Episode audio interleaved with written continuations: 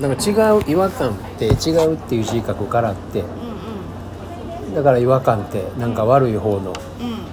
うん意味だと思いましたっていううん。イメージね。だけど違うっていうことはういつもの反応とは違うもあるわけですよねだからいい悪いで言うといい方もありますよね。極端に大好んあ恋愛みたいな感じで今思ったの今のそのきそいうだからクラスの男の子ほとんど何にも感じひんのに、ん。この子大嫌いこの子大好き、ん。この子ちょっとかっこええわ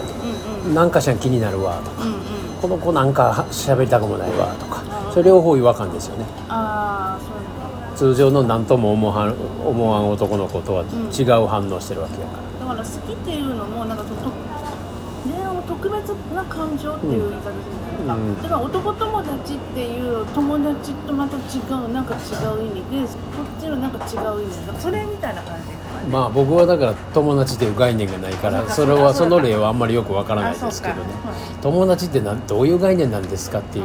僕はだからそこがはあってもう友達って言われたらもうあそこの差が何なんですかっていううん。とこですよね。うん友達の方がよよく喋るんです友達は趣味が合うてる人なんです。全く趣味も興味も全く違うのに友達ですっていう人もおるかもしれない。だから友達仲間お仕事僕にとっての違和感の言葉っていうのは一般的に使われてる言葉いっぱいあります。